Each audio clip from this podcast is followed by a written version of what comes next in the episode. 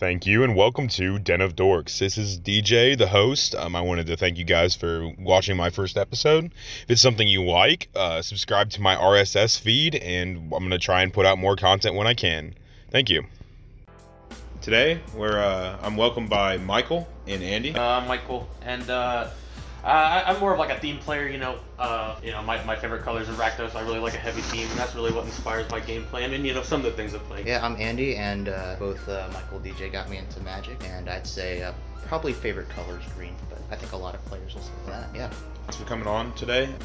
So first, we're going to talk about Jumpstart. I know, Andy, you haven't played much of Jumpstart, but I know me and Michael and another friend of ours have a collective cube, and I know me and Michael have been playing a lot of 40-card standard matches, and I know it's been really interesting. It's been opening my eyes to things that I haven't played before. I've been playing a little of Orzhov, a little bit of Mono Black, and I don't know. What did you think about it so far, Michael?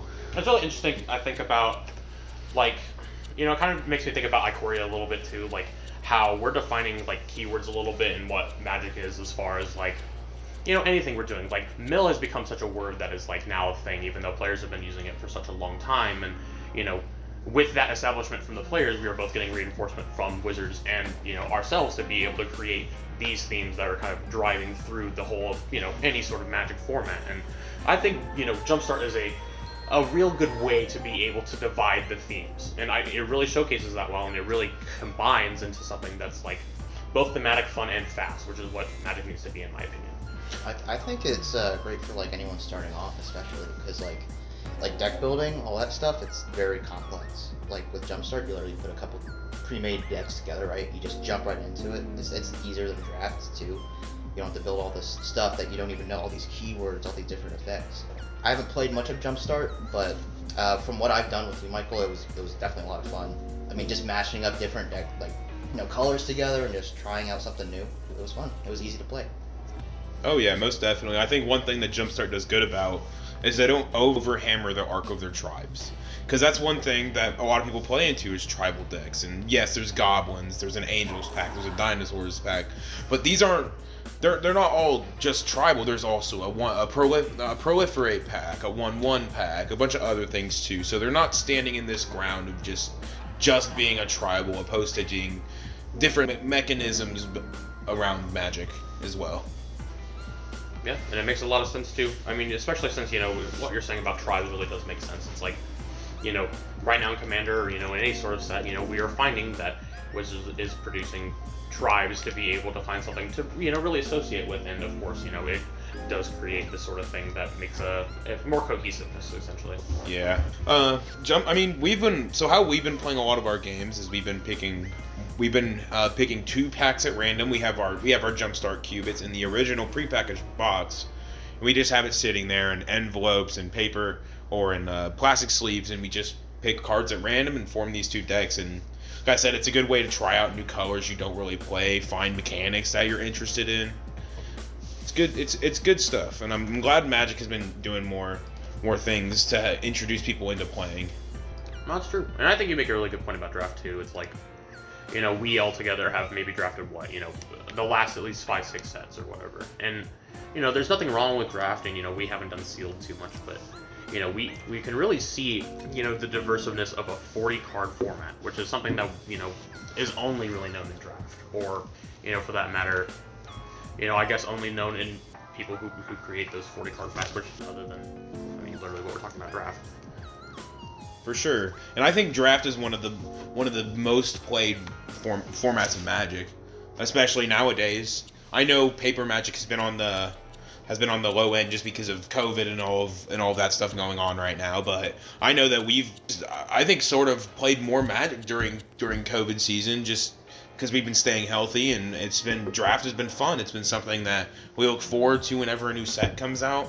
I know right now, I don't know about when this recording comes out, but I know that Time Spiral Remastered will be out here soon, and that's going to be a fun draft experience I know we're all looking forward to. Well, you mentioned a good point though, with COVID too. You would expect a paper game with cardboard to kind of drop it. I think 2020 was kind of their most profitable year. I mean, I don't know if it's just because people are at home, they got nothing to do, and so Magic's a great hobby to pick up, even without people getting together. I just think it's, even then, it's just such a fun hobby, and they've added so many new cards last year. Mm-hmm. And I think just people loved it. I mean, I fell in love with it. You guys started getting me in Magic in like 2016, but within the past year, with all the sets that came out, I was just, it was set after set, and I was just like excited each time. Even without the draft, I was like, man, I just want to get a box. I want to open up something, and mm-hmm. it was exciting.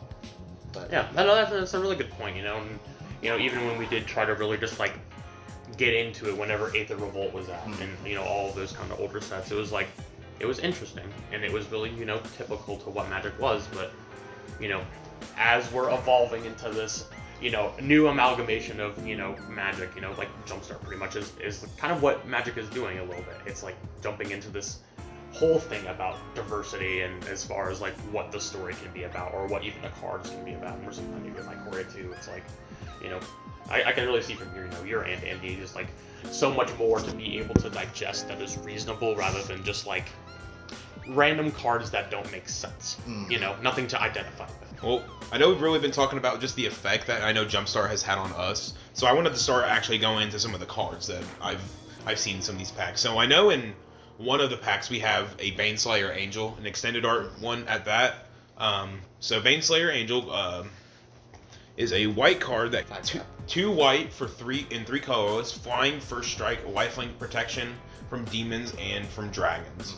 It's also borderless, and that comes in one of the angel packs. And there are tons and tons and tons and tons of packs in Jumpstart.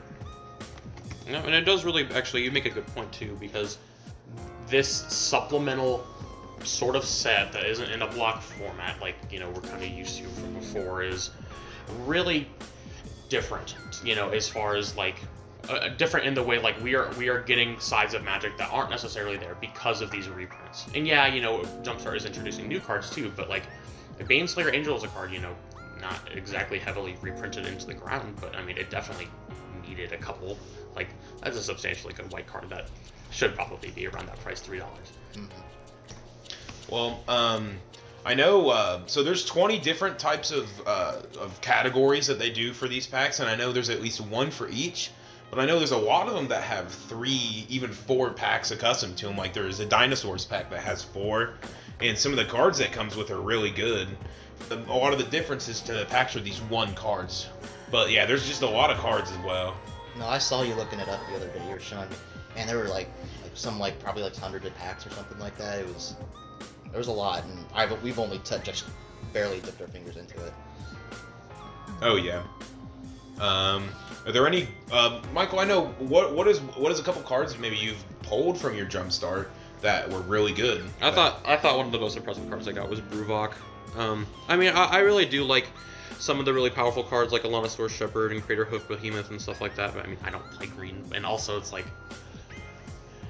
I appreciate kind of complexity in the regular mechanics. Like being able to mill your opponent for twice the amount that they normally mill is really cool, and it's something that like I don't know kind of sets apart a way to be able to play milling or any sort of mechanic with that significantly better. And there's it kind of brings up into my mind like Laboratory Maniac. And stuff where you mill, or Thassa's Oracle, which is a lot of people talking about like right now, cards that be able to get you down to 0 of your library and then you win the game. I really like it, but I can also feel like people obviously getting annoyed with some of these mechanics. Just like, I mean, I don't know. What do you guys think about milling, for example? Like, I don't think milling's too powerful, but like with the right combo, like it can definitely be like a one-shot effect. I know. My brother, when he plays, he plays Dimir, and he plays like a combo like Teferi's Tutelage or Peer into the Abyss, and then immediately someone mills their entire deck. But I mean, it takes a combo to do that. I don't think it's like overly powered, but I think it opens up a lot of opportunity for graveyard play, and I think that's something that I like graveyard play. I like playing into black and just having more ways to manipulate that. I think that's fine for the format.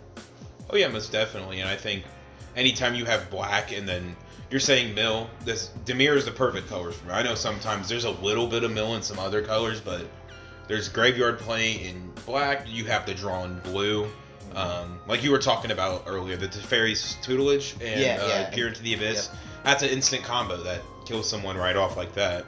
One thing that I know has made me not like mill less and less is the Commander precons that came out for Commander Legends, which we will get into a little bit later. But since we're touching on it now, the Dimir, the rogues, it's the mill. That is, we've been playing against a lot of rogues, and the mill is I'll just say for now, I don't like it. No, fighting against it's horrible, but it's a good deck. You can't deny it. I think out of all the decks, especially those $20 precons that have been coming out, Anowon, the Ruined. Oh my gosh. Oh, Anowon, yes. Anowon's too so good. Like out of all those decks that just came out recently. Oh, I think that's probably the best one. Oh, most definitely. So do you guys have any last thoughts on Jumpstart? It kind of when we did M21, I remember they gave me a couple of box tops, Jumpstart packs with it. I think it was Devils and Vampires. Oh, and I really did love it. I was like, it was the Vampires that got me because I remember that Vito Thorn in there. Vito the Dust Thorn. Oh, Dust Thorn, yeah. Can you elaborate on what he does or something that you would do with him? So he says whenever you gain life, target opponent loses that much life. And I think for me, when I was first getting into Magic, back those years ago, when we did 8th grade, I think white was one of my preferred colors. I just liked that life link effect. That was one of the first effects. I was like, oh, jeez, this is great. I can take so many more hits now that I have so much life. It's overwhelming at a certain point. But then using life as your weapon, when I saw that through Vito, I was like, oh, I have to build this. And then, of course, you guys know my notorious Edgar Markov deck. I was like, people would hate him. Because he's just so powerful, he gives you so many tokens, but I've honestly leaned off the token creation. I just love that aspect of playing with lifelink and draining people's life by gaining life. It's a cool effect, and that was from Jumpstart. Jumpstart got me into that, so that's my last thoughts on it. Well, it looks like I think we're gonna go into Double Masters now. One thing I did like about Double Masters is personal story. Walked in when Double Masters came out. Walked into our local gaming store, and I cracked a pack. See, I'm a big fan of cracking packs, so got a pack of Double Masters, opened it up, got a Force of Will, said, huh. I remember that. This is a pricey card. I went to the table, traded it in, and got a box of Ravnica Allegiance immediately You literally opened it in front of them. Yep, I opened it in front of them. Same thing with Jeweled Lotuses, but I'll talk about that later in Commander Legends. But yeah, so Double Masters, I think for me, the one thing that stands out is it's a pricey pack. I think they sell it's around $15 per pack of Double Masters. A bit pricier, so to buy a box, you're looking around $200, I'd say. Mm-hmm. No, it's just, you bring up, kind of the first thing that comes up to my mind is Double Masters or any master set kind of feels like a gamble a little bit. And, it's a good and bad thing. Of course there's, really great reprints that are going on in this set, but it's Double Masters, everyone knew from the get-go, even the stores, had it in and all of the plastic packaging and all the things that people not get it out. This is the set that is the money. I talk about so many good-ass cards in this, honestly, it's just I don't know, it's hard to say my appreciation of it exactly. I have a list made of the priciest cards of Double Masters. I'd like to see that. The top card is Force of Will, the card I actually got rid of. And then we go down the list and it's looking is rising. It says it's right. The cards are rising in prices right now. I think that comes with any set. Right. We get cards Force of Will. I think they reprinted Mana Crypt for this one. Feast and Famine's on there. Sword of Feast, doubling Feast. Look at these cards are good. Cards are amazing. Yeah, way too good, dude. I need some of them. And I think the price is good, but I know I've been recently getting in a kick of flipping boxes and doing that monetarily, and I definitely think that $200 is a lot for a box. Oh, yeah. But with these, even if you're trying to flip it and you may not get cards, you're still getting these extra cards that maybe aren't worth $1, but they may help you. Foils, they may start helping you with your other decks to fill that around. Mm-hmm. You're selling around 20 cards, maybe less than that for however much money, and then you're left with hundreds of cards left over that. So the value's good, and it's looking like right now the price is sitting at $237. For the average worth, it's around $200 for box. So it's looking at good. Take a look at the list of cards for Double Masters. It's really interesting, some of the cards on here. It just brings me kind of the thoughts of, like, you know, what, since Magic is, you know, right now Commander is like the most popular format. It's like you're seeing all of these great legendary creatures coming in with it. All these great, you know, artifacts and enchantments. There we go. So that's a good list there. Like, you get these, you're gonna, if you get a borderless Force of Will, you're good. But it's also a good card in itself. So is Mana Crypt, that ramps you hard. Oh yeah. We're looking at Sword of Feast and Famine. All of the swords, Swords of Fire and Ice, all of these swords, they're worth as much in money as they are in the game right now. It makes a lot of sense. Avacyn is a crazy card. Don't get me started. Atraxa. Oh yeah, Atraxa's great. You're getting I know about that. You get all these land tax. It's. I think out of anything, if I had to say one more thing on it, it's definitely a set of pricey cards. That it's definitely a gamble to get on it, but it could be worth it. You guys have any last thoughts on maybe Double Masters? I know we haven't drafted that set. Oh yeah, it's something I'm probably least familiar with the sets recently that came out. It's something I haven't bought into yet, but at some point here maybe. Yeah, they have a Cyclonic Rift, you know, that's a great card for blue. Yeah, I know it's a great card. So. You know me, it'd be right in my Niv Mizzet deck. Yeah, about every blue deck will want a Cyclonic Rift. Oh yeah. Just about. It just made, like, it's interesting that we're talking about Jumpstart and Double Masters kind of like together like this, because it does make big sense, and they did come out pretty closely as far as, like, you know, Wizards of the Coast is doing a lot of supplementation for, you know, the best format, or at least, you know, the best format that we. It is certain they got us a little bit. You know what I mean? Like they're very much like we need all of these cards. You know, and this right. You know you got introduced to Atraxa mostly because of Double Masters. Like, you know, that's like a whole thing is like it is diversifying like these impossibly good effects that are, you know, really standard to Magic and that, you know, people need to see more commonality in play. But, you know. So you guys mentioned Atraxa. Would you mind explaining what Atraxa does exactly, or how you would go, or how you would combo off with it or something? Right. Just a simple. Yeah, Atraxa. She's a flying vigilance, lifelink, death touch, 4/4 for what is it? Ink? I think it's ink. The colors. It's green, white, blue, black, and essentially she says at your end step, you proliferate, and just the amount of ways you can manipulate that. When I think of counters and proliferating, I usually just think of the plus and counters, but then you start thinking more like poison counters, or, you know, these other effects like planeswalker counters. Those are counters as well. There's just so many ways to manipulate. Keyword counters. There's just so many different counters out there beyond just like the plus ones. I've honestly really enjoyed the deck. I know she's been probably one of the hottest like commanders, like, especially if you look on like EDH Rec or something. She's really high up there in the rank. I really enjoyed the deck. I know some people might not like playing against it just because of its high manipulation and like power level, and that's just something, you know, you just gotta let your players know that you're gonna be playing something like that. I honestly like it. And yeah, it was pretty much introduced to me with Double Masters, and I've enjoyed the heck out of the deck. That's really all I got to really say about it. Yeah. All right.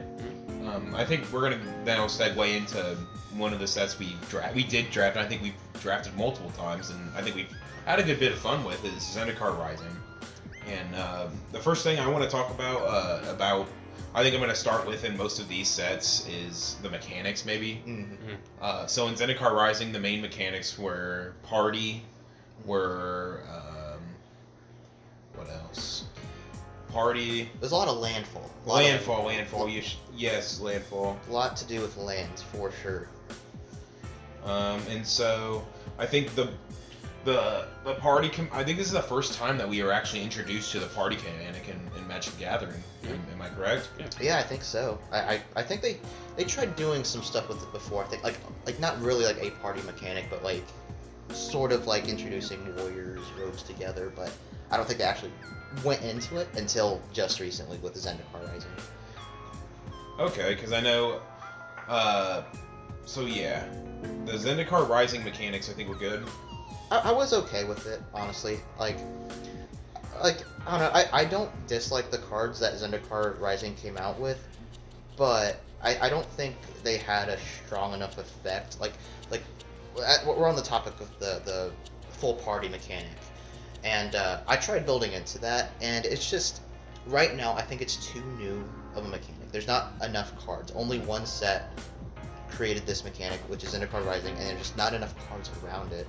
It felt like when I was jumping in the full party, I went a chromatic build. And with that chromatic build, I felt like I was dipping too much into everything, but not centralizing one win condition. At least for the ED, like for EDH format for Commander, it didn't really work out as well as I wanted it to. I think they should build more onto it, because I enjoy that fact. They kind of base it around the Dungeons and Dragons kind of way of thinking, right? Where you want a well balanced party, you want that cleric, you want that rogue, that warrior, that wizard. You know, I think that's awesome, and I you know. We're avid fans of Dungeons and Dragons, so obviously for me, it's like I'm biased about it. I really want to see it pop off. I think maybe they need another set to come out. Well, I believe they're coming out with Xanathar's, correct? Or not Xanathar, it's Forgotten Realms, and I think Forgotten Realms, they're gonna bring in more party mechanics. Can maybe start trying to round out the mechanic to maybe make it more than maybe releasing a box set every year. Or doing something to make party mechanic more viable, I guess. I think that would be great for it, because right now it doesn't seem too powerful. Fun to play with. I mean, like, if you want to just have fun with your friends, play maybe, like, not super competitive decks, it's definitely fun. But as of right now, you're not going to see any tournament players playing full party. Oh, yeah. But on the other end, Landfall? Oh, yeah. Landfall. Oh, yeah. No, like, I mean, you can really see it, too. It's like, you know... It's kind of my thoughts about Fertel, and we'll talk about that later, about, you know, newness in sets and how maybe I feel like they need to add a little bit more to make supplementation. But that's, you know, how they get that money too. But, you know, Landfall, you know, like when we started playing, you know, me and DJ, we played, you know, Zendikar, Battle for Zendikar, and Landfall, it was like, oh, this is kind of interesting, there's like nothing really going on. But, you know, now, you know, we can really see the full effect of it, and it's like, you know, especially in, you know, Commander, you know, that's the format that's really going. It's like lands matter, you know, in any sort of deck. You know, it's not like you're going to be playing these short games where it's like you're counting your lands exactly, and, you know, each land drop really hits, and so it, like, just like that extra spice for this, just for sure, you know, overwhelms the format. Oh yeah, it sucks when you're playing any other deck and you're top decking and you're like, oh, please don't be a land. For a landfall deck, you're hoping it's going to be a land, and I think that's what makes it broken too. Not like I don't know if I'd say broken, but at least very powerful. I loved when we drafted it. We I remember I was looking for one card. I was looking for the new Omnath card they came out with. I think it's like their fourth edition of Omnath. It was Omnath.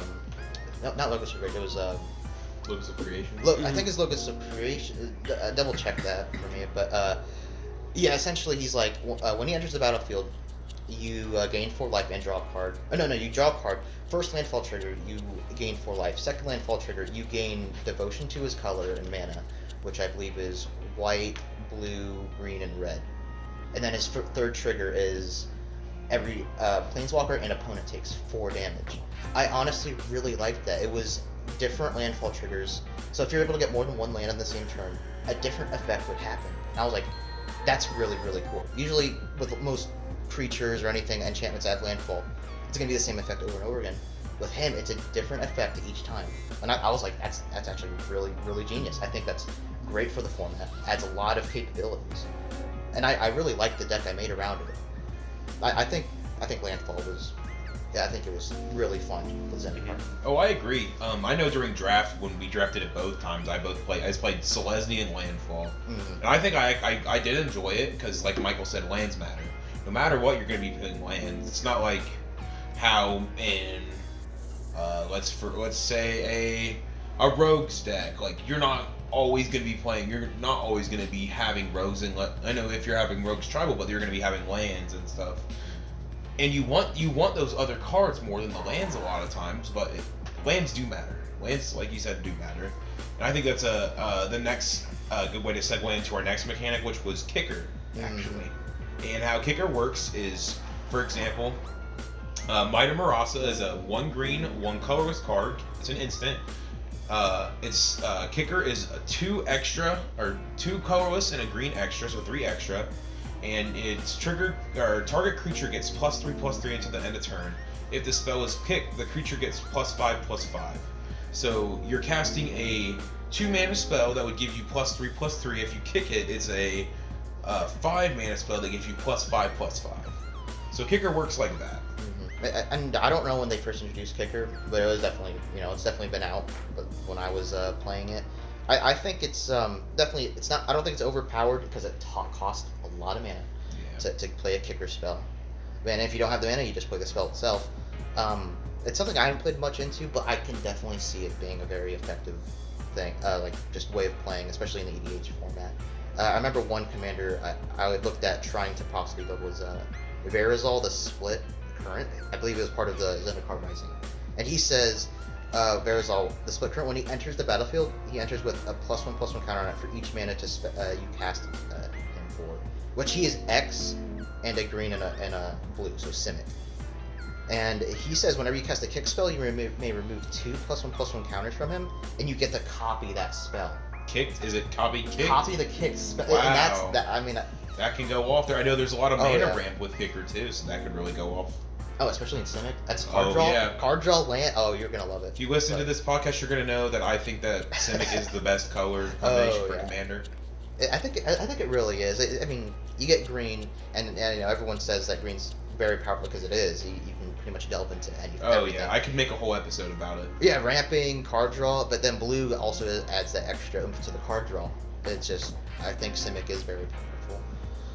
But that's another video. Yeah, that is another video. Yeah. So I'm going to go into the two precons that came out for Zendikar Rising, which were Sneak Attack, which was Anowon, the Rune Thief, Rogues, which is Dimir, and then Oboon. Oh yeah. I got the Oboon deck. That's what I transferred. I transitioned it into the Omnath deck. Because what color is it? Is it red, white, green? Yeah, it's Naya, and then you just add the extra blue to it, and then you get Omnath. And I just kind of melded the deck around it. It kicks off, man. It's so powerful. So yes, it's definitely a landfall heavy deck, right? So yes. That's something.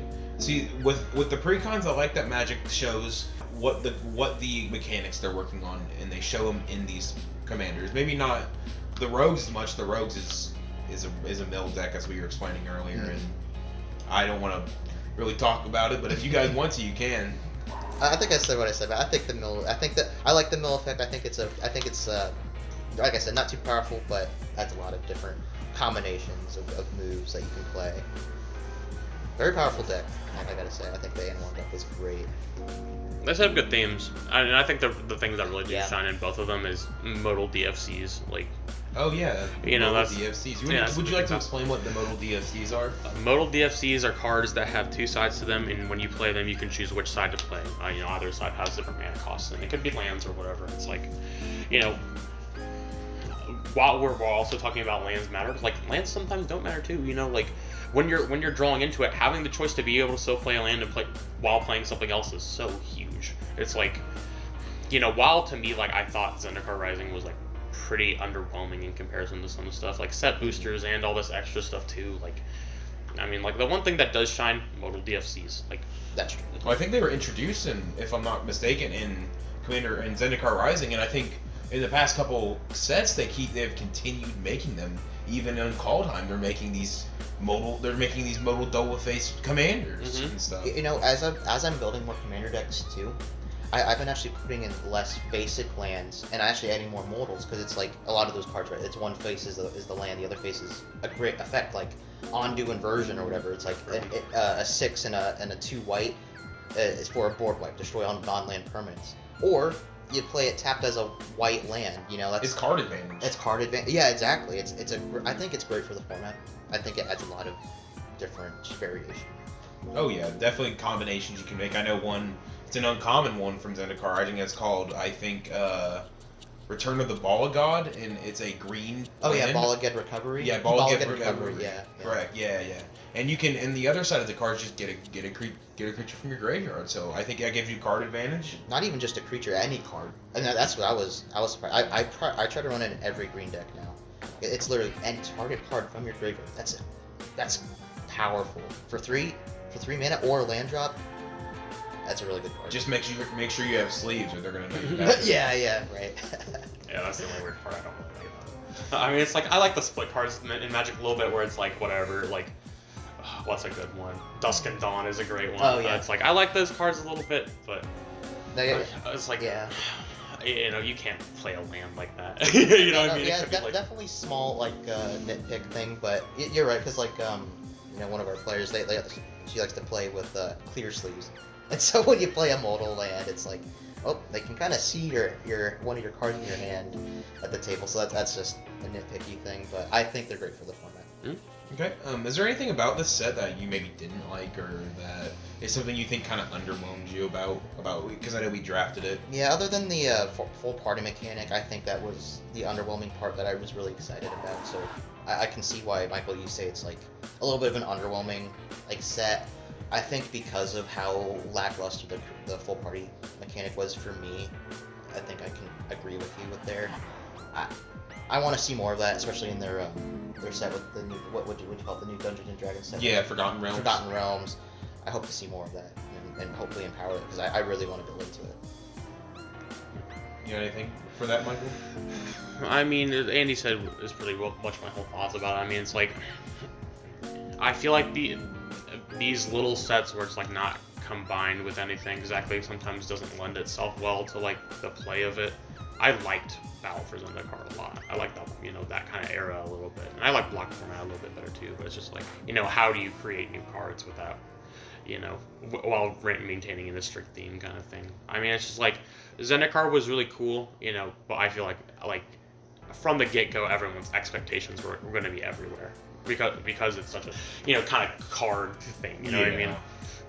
So the next set that we played was Commander Legends, and I know for a lot of us one of our favorite sets of recent that we played. Yeah, we're big Commander players for sure. So having a set based around the format that we love and a lot of Magic players love, I'm sure. I really enjoyed Commander Legends a lot, actually. Mm-hmm. Even to this day, I still get like to get boxes for Commander Legends. I traded cards from you, DJ, a bunch of cards from you from Commander Legends. I mean, yeah, I've been liking this set a lot so far. I mean, I've been enjoying it a lot as well. It gives a lot of potential for new Commander players. Oh, yeah. They have the availability. Just Commander Legends. This is I think Commander is the number one most played. We started with like Standard, I believe, but like moved our way into Brawl, and I was like, oh, I loved Brawl. I loved having this dude in the side that I can rely on and build a deck around. It made it so much easier to combo different cards, and I just love comboing cards, and so having a card that you could always rely on to combo with it was great. And so Commander was just the perfect format for me, and. I don't know. It's going to be hard for me to transition to other formats if I'm being real. It's just I enjoy it that much. So Commander Legends, it was like yeah, this is the set for me. No, it was true. It was probably the one that I had that highly like anticipated, and you know it kind of reflects like my, you know, every single one of my thoughts about every other set that we played this last year or just like even coming up. It's like, you know, how are you going to get past something that like, you know, everyone really likes. Mm. And, you know, the command zone, such a cool addition to the game. You know, it just adds, like, that whole next level of theminess and interactability, you know, between other people. You know, it's like, it gives you something to really identify with, and, you know, Magic kind of has trouble with that a little bit sometimes. Mm. And, you know, overall, like, it was so supplemental to, like, what everyone was doing. There was no way I think it was going to fail. Like, you know, I was trying to get just out from the get-go. Right. Well, they had 71 legendary creatures in this set. Yeah. So that's a possibility of 71 commander decks. Well, yeah. And partner, right? Partner. Yeah. So partners. Oh my God. I know. In recent sets, I guess we should start with mechanics. So yeah.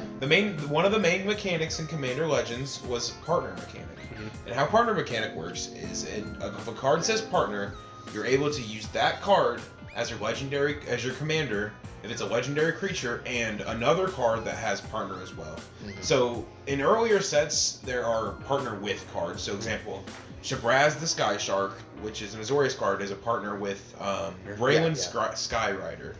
A lot of these 71 legendary creatures have partner on them. So there's just endless combinations of decks you can do. Partner was a big mechanic. I really like partner. I mean, I just recently made a deck with partner. I think it adds a lot of different combinations and variations. I think in some aspects it can be a little bit too powerful in some ways. I think like mixing in some certain commanders just they just combo off each other too well, where it's like, okay, maybe it's a little bit broken. I like it overall. I think it's great for the commander format. I mean, I play partner commanders a lot. I have a couple decks with partners now. For me, I like it. I think it's cool. I can't really bash it too hard. I really like partner a lot. When I first read it, I thought it was partner like in the library, and I thought that was ridiculous because I mean that is what partner with is, mm-hmm. But they whatever. But like, right. You know, it's kind of hard what to really know of its effect. Like you know, in all of my regular play, like I pretty much still see one you know commander, not partner usually, and you know it'll just. You know, like, and that's a good point about too earlier. Just like I never really saw anyone play like Thrasios and stuff like that. You know, because it's like both expensive and it's like you know what am I really doing like with these two commanders? It's like Commander Legends with partner. You have such an array of what to do, and it's like it is this great catching feeling I think for a lot of players because it's like oh now I have this combo like essentially in my command zone that I can play off of. Yeah, and I agree, and I know what going back to something you said earlier, just that ability to have a commander like that it really makes commanders stand out because you can put more thought into it. You said themes, you can do tribal more like it, but it gives you an advantage. You're able to fiddle around with a mechanic or something that you like, and you can make it however you like because there's a lot you can do in Magic. There's thousands upon thousands of cards to do with, and Commander makes it so that you can build off of one creature that you absolutely like or one creature you absolutely don't like. Yeah. Do really whatever you want. Another one of the mechanics, I think the only other one in the Commander Legends was is Encore. And Encore is an ability that lets you summon, it's usually a creature has Encore, and you can summon them from the graveyard for their Encore cost. And they come onto the battlefield, or you get one for each opponent, and they come onto the battlefield with haste. At your end step, they are sacrificed, or exiled. Mm-hmm. So there's a lot of cards that have this Encore, and it's playing around Commander. You're playing multiple people. You're playing 3, 4. So Encore enables this commander aspect where you can sit down and play with these 4 people, and then, like for example, there's a Briarblade Adept. It has Encore for 4. When that dies, you can Encore that from the graveyard, and if you're playing against 3 people, that's 3 more tokens of that for the turn you can swing with. Yeah, Encore was something I didn't play into very much of. I thought it was a cool effect. What I was honestly really more just excited for was just like the fact that, honestly, a lot of the reprints too. I think like, I mean, they reprinted like Arcanes and it's like Soul Rings, right? A lot, yeah. And those are cards where I'm like, just about every commander deck you see it wants to have those 2 cards in it, and there's just certain cards where like every commander player is going to want to put them in, and so the fact that they were reprinting those, I thought that was a step in the right direction for sure too. I thought that was great for the format and for people's budgets too, because those cards are starting to get a little pricey, and that's something that commander I think. You know, there's been more demand for certain cards now, and so they should reprint these cards that are expected to be in pretty much most decks. Oh, I agree with you, and I think it may be a really overhyped card at the beginning of it coming out because people were pre-ordering this card for $200, $300. This card is Jeweled Lotus. Yep, you got 2 of them. Oh yes, I did get. I got 2 Jeweled Lotuses from single packs. And the one thing is these cards sell for, I think their market price right now is around like $85 right now. Yeah. So I happened to pull 2, and that kind of got me into where I am now with flipping boxes. I got Commander Legends, another Commander's Legends box, and some extra cards for those 2 Jeweled Lotuses, and then I bought another box, got a Vampiric Tutor, got some more stuff. Yep. I'm 2 for 2 on Vampiric Tutors and boxes right now too. So that's been good. I do like Commander Legends a lot. They have Sakashima of 1,000 Faces. That card, one rule that applies in Commander is the Legend rule, and that rule is that you cannot copy legendary creatures. And this card enters the battlefield as a copy of any target creature. and it ignores the legend rule. So you could have basically two of your commanders out. Mm-hmm. This card also has partner. So you could really, there's a lot of possibilities using partner cards with this, like Michael was talking about Thrasios earlier. They're doing that with Sakashima, or there's a lot to do, as well as Scroll Rack was another good card that came out in this set. Oh yeah. Can you explain what that does to me, to us, Andy? Yeah. So for one colorless, or for two colors, you put on the field. And its ability is, it's a colorless artifact. For one colorless and you tap it, you exile any number of cards from your hand face down, and then put that many cards from the top of your library into your hand. And then you can put the exiled cards back on top of your library in any order. That's actually a card I didn't know really what to do with much for a while, and I actually did find a deck for it. And you're going to hate it, and I'm hoping maybe I try it against you guys at one time, but I might lose you guys as friends playing it. But it's I put it in Narset, the Enlightened Master, and she says she's first strike hexproof commander for 3 and Jeskai. And she says when she attacks, you exile the top 4 cards of your library, and you can play the non-land cards for free without paying their mana cost. So essentially, it's constant top deck manipulation. It's where you get all these big non-land cards on top. You get like the extra turn cards, like the Karn's Temporal Sundering or whatever. I think Scroll Rack was really cool for being able to manipulate the top of your deck and to draw into something great for, especially late game or even early game, just having the right cards for the type of scenario you're in. So Scroll Rack in certain ways, a little bit powerful, but I found a use for it, so I'm happy about it. Now, it brings a good point, about what you were saying about reprints earlier, and kind of like what's been going on with the accessibility of Commander. We have all these really great ways for old players to be able to find new avenues to be able to create like really powerful and really interesting decks, and it's the same thing for like new players too.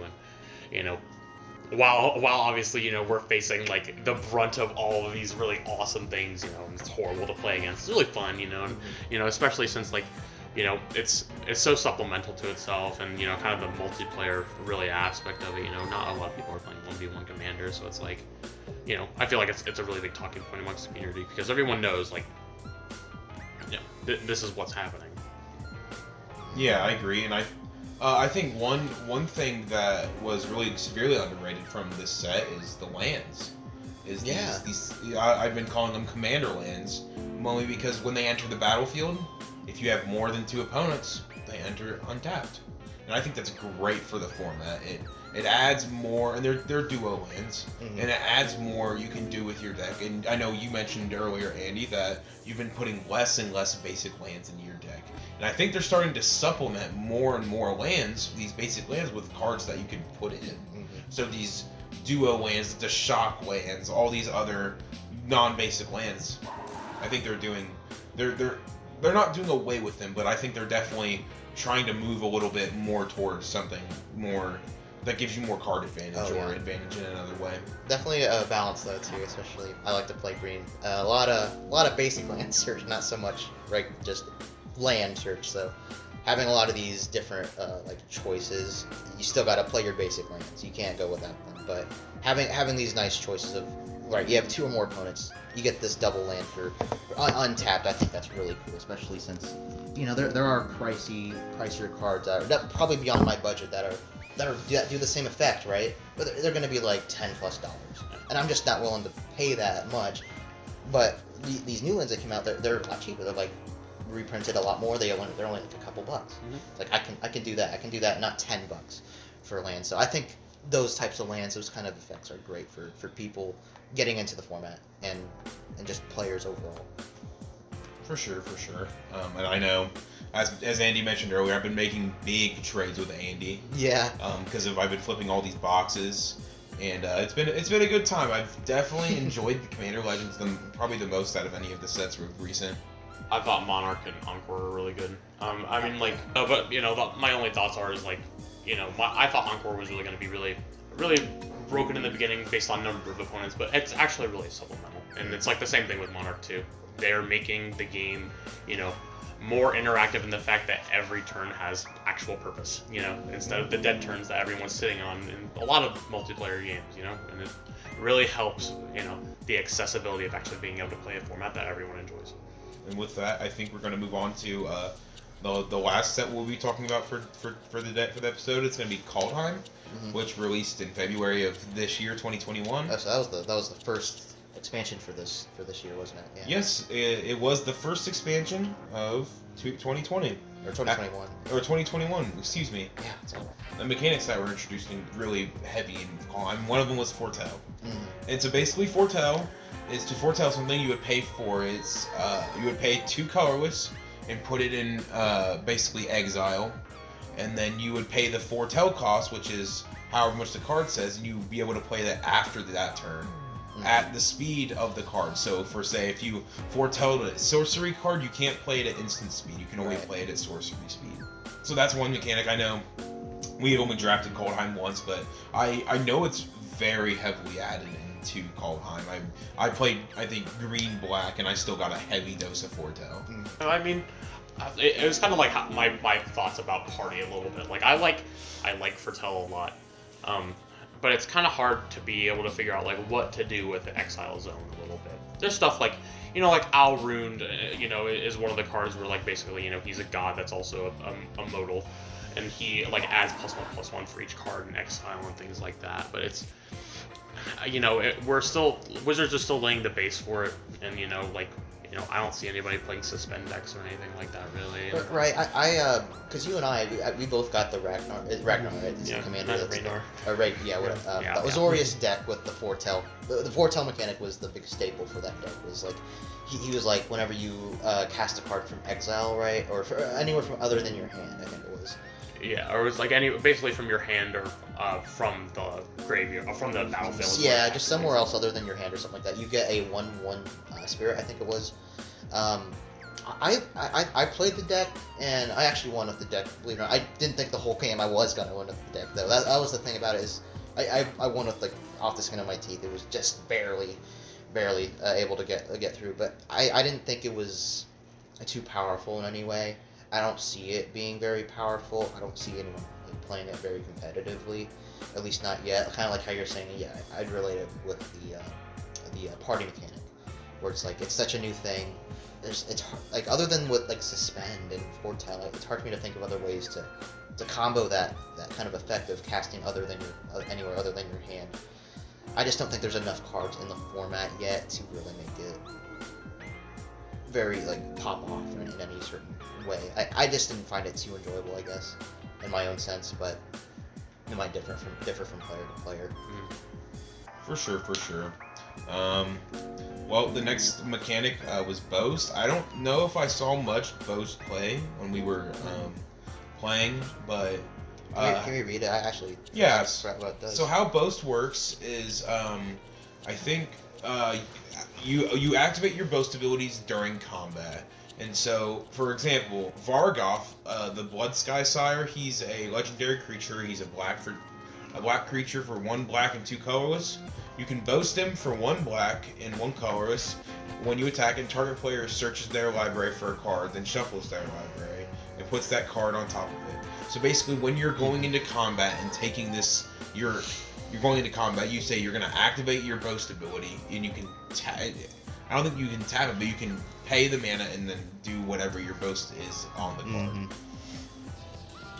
So, I mean, I didn't see much of it get played, but I think it sounds like you can really do a lot in very aggro decks, like a red deck, a green deck, a black deck. I think it does have a lot of aggro, and I think, like foretell, I don't know there's much use outside of so far this set, and it's something that maybe they need to build up on if they want to see more play with it. I just don't see it as much so far. I don't think I've seen it as much in competitive play. It actually is a powerful effect. So Vagroth, Blood Sky Sire. No, yes, this card is very valuable. It's a tutor. Yeah, that's what I'm thinking too. I mean, a tutor every turn as long as it's out and you can attack with them. I feel like that could be very powerful. I didn't see much of it get played though. I think I would have preferred maybe seeing more of that, honestly, than foretell. I feel like I saw foretell a lot more. But that boast ability, I see a lot of ways of manipulating that, and I think that could be really cool. I like that effect. It kind of forces you to do something too, like attack and get the game going. I like that effect. I think that's pretty cool. I think both, you know, foretell and boast are really interesting and they really give, you know, the advantage that I feel like the game needs, you know, as far as being able to make every step matter, you know. But it's just like, you know, we don't have enough of it to be able to manipulate it hard enough. I like Boast, but it's like people are still going to play aggressive decks without Boast because it still will work. Like you don't need it. But I like what you said. Try to make every like turn matter. I feel like, you know, especially early game, especially if you don't have, like, ramp spells or something, like, you're just playing a land, or past turn, play a land past turn until you finally get enough land. But I do see Foretell actually being a good way to kind of help fix around that, because, right, usually Foretell, it's a cheap two-mana cost, and then usually you pay it later for a reduced cost of the actual spell, right, because you already paid the two, and then the next turn or whatever, you can actually play it for, like, maybe what would be just 2 mana, but or what would have been, like, 3 or 4 mana, but then it's just 2 mana for the Foretell cost. Like a way of kind of manipulating your play so that, right, every turn you can play something that's effective and does something to the board state or whatever. Well, yeah. Well, that's Boast. Modal double-face cards we were talking about, and I think this is one of the good mechanics from this set. So these modal double-face cards, like we were talking about earlier, you can play them as either, but what's been really interesting about Kaldheim is that a lot of these are commanders. So, like, there's a white commander. He is Havlar, God of Battle. He's a 2 white and 2 colors god, and creatures you control that are enchanted or equipped have double strike. He's a 4/4, and at the beginning of each combat, you may attach target order or equipment to a creature you control to target creature you control. So you can basically flash equipments onto from other creatures. But his reverse side, he's his equipment. It's a 1 mana. It's a 1 white, 1 colorless legendary artifact, Sword of the Realms. Equipped creature gets +2/+0 and has vigilance, and whenever it dies, return it to its owner's hand. You know, that's really cool that, you know, Wizards decided to use modal for commanders. I think that's really different, right? In a sense, it's almost like partner, right, where you get these two choices, but you have to, for modal, you have to choose one or the other. And when it dies, right, you can then re-choose the other face in commander, because I haven't played a modal commander before. It goes to your command zone, and then you can pick either, but it's still the same command tax on it. I think that's really innovative. I think that's going to create a lot of different kind of style of play for people. I know one of our friends, she likes that snow effect, right? And Kaldheim introduced snow. That's actually another effect that we could talk about is, you know, for snow, it really wasn't something that was like commander worthy. It was maybe for standard or whatever. They had Ice Age blocks. Right. There just wasn't any commanders that rift well with snow. And finally, they came out with some, and she plays Jorn, God of Winter.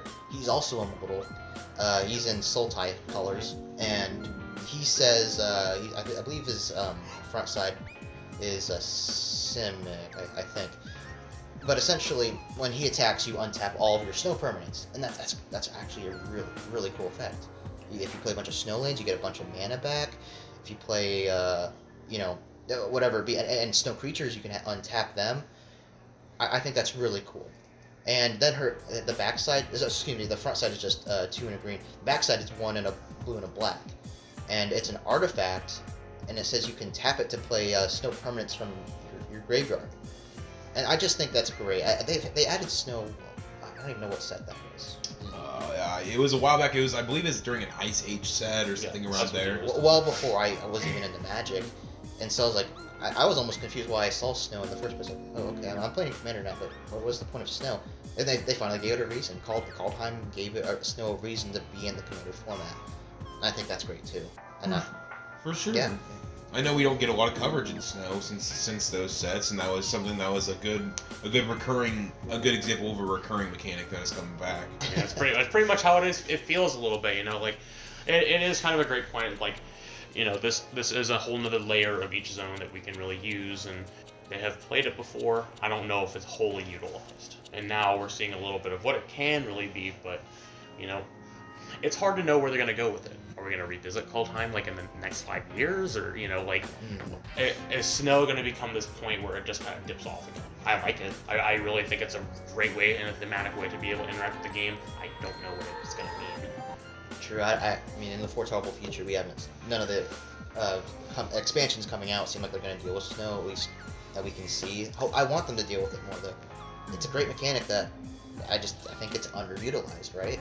I just think it could be, I think it could really just spark a lot more. I don't know. I like snow, and the fact that it's not used enough, I think that's kind of short-sighted. Oh, yeah, and I think I agree with both your points on that. All right, and the two precons for Kaldheim were the Elves Commander, which was a good callback for me. One of my first Magic decks ever was a green-black Elf deck, and I enjoyed that deck, and when we started playing Commander, I stopped playing it, but now I can. And the other one was a Fortell deck. So the green-black Elf one is... what was his name? Lathril, Blade of Elves. Mm-hmm. Whenever he attacks and does you get elves equal to the amount of damage he does to a player. And then you can tap 10 elves and him and do 10 damage to every player and gain 10 life. That's each opponent, right? Each opponent. And then the Fortell one, is either one of you guys want to talk about him? Because I have... Yeah, Ragnar is 2, and then... Azorius, 2/4, Vigilance, Flying. Whenever you exile a creature from your hand or the battlefield, you create a 1/1 white spirit token.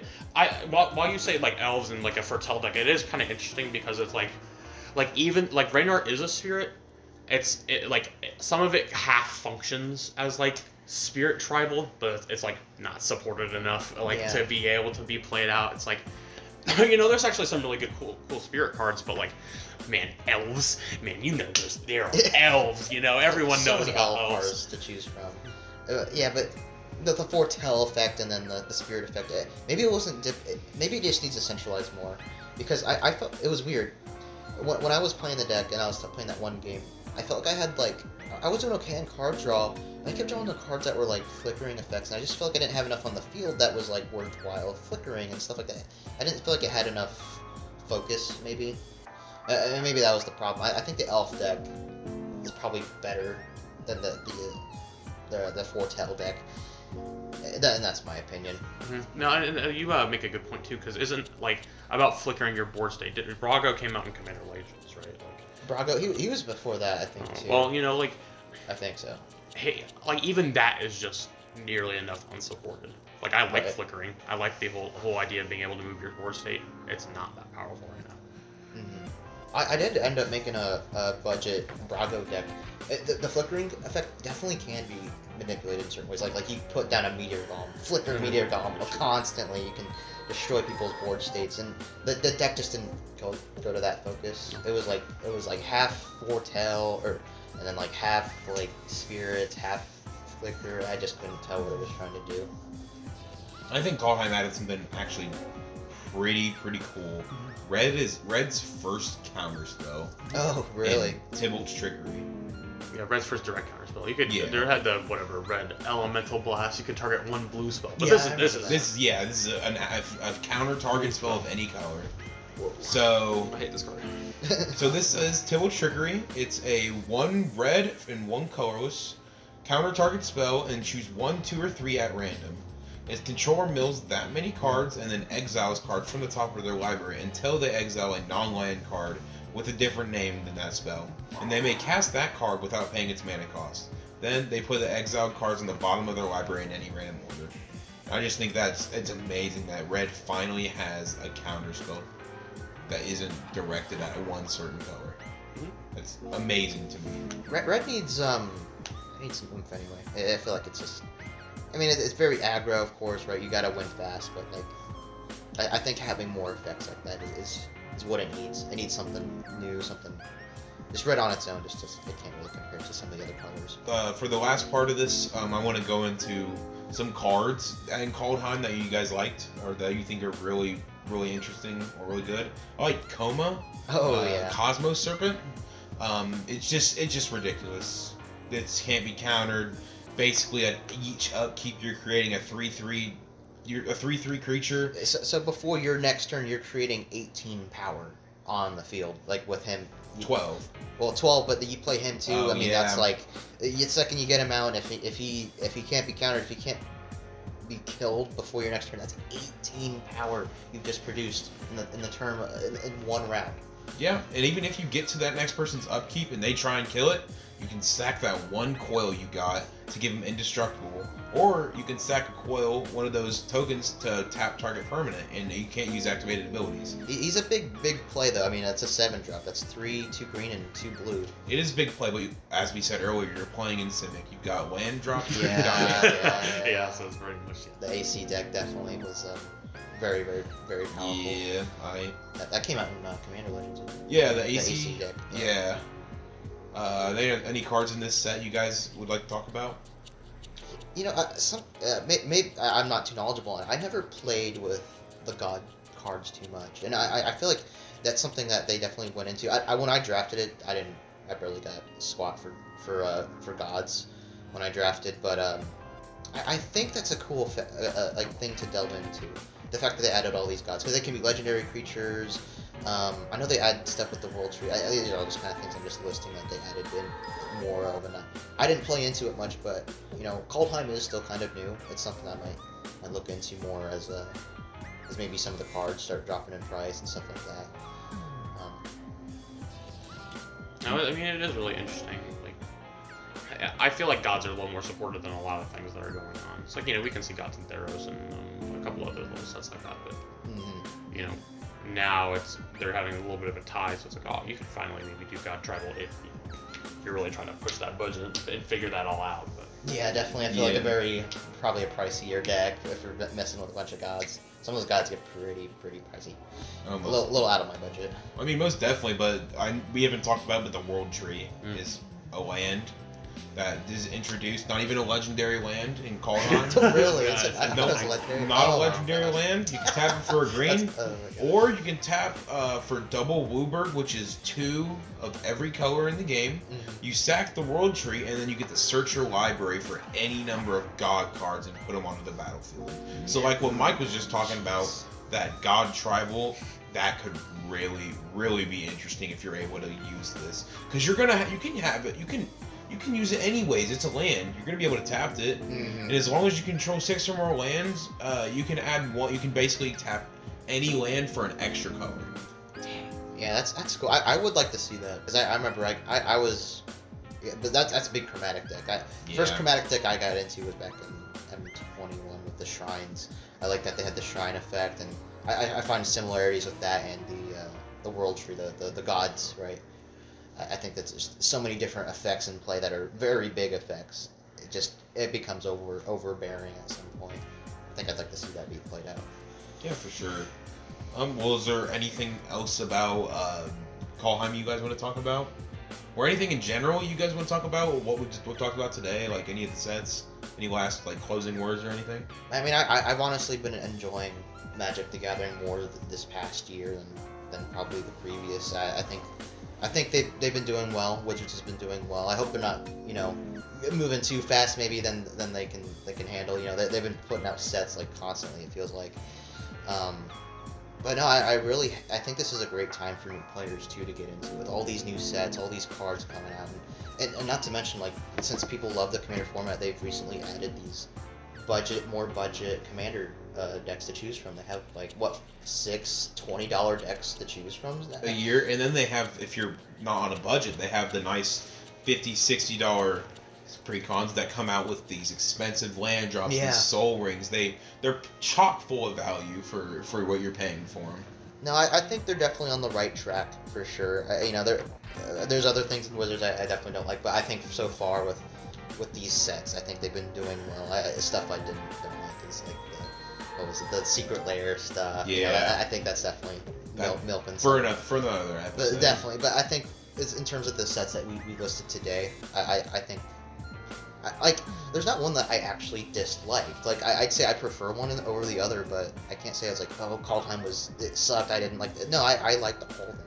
I just think I have preferences, but so far they've been on a good track record for me. Well, yeah. Well, at the end of the day, it's just all of us getting together and playing Magic and. It's good. It's Magic. Magic's there. Just it's almost an excuse for people to get together and hang out. It's a good time.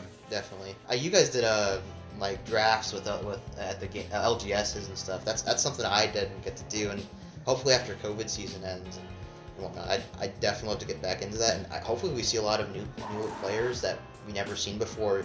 You know, after the COVID lockdowns, after their you know, the restrictions are out and whatnot, people can get together, and I'd love to see what other decks people made and stuff like that. I think it would be great. So far, I think they're on a good path. Yeah, most definitely. Thanks for joining me on the first episode, and I hope you guys have a good night.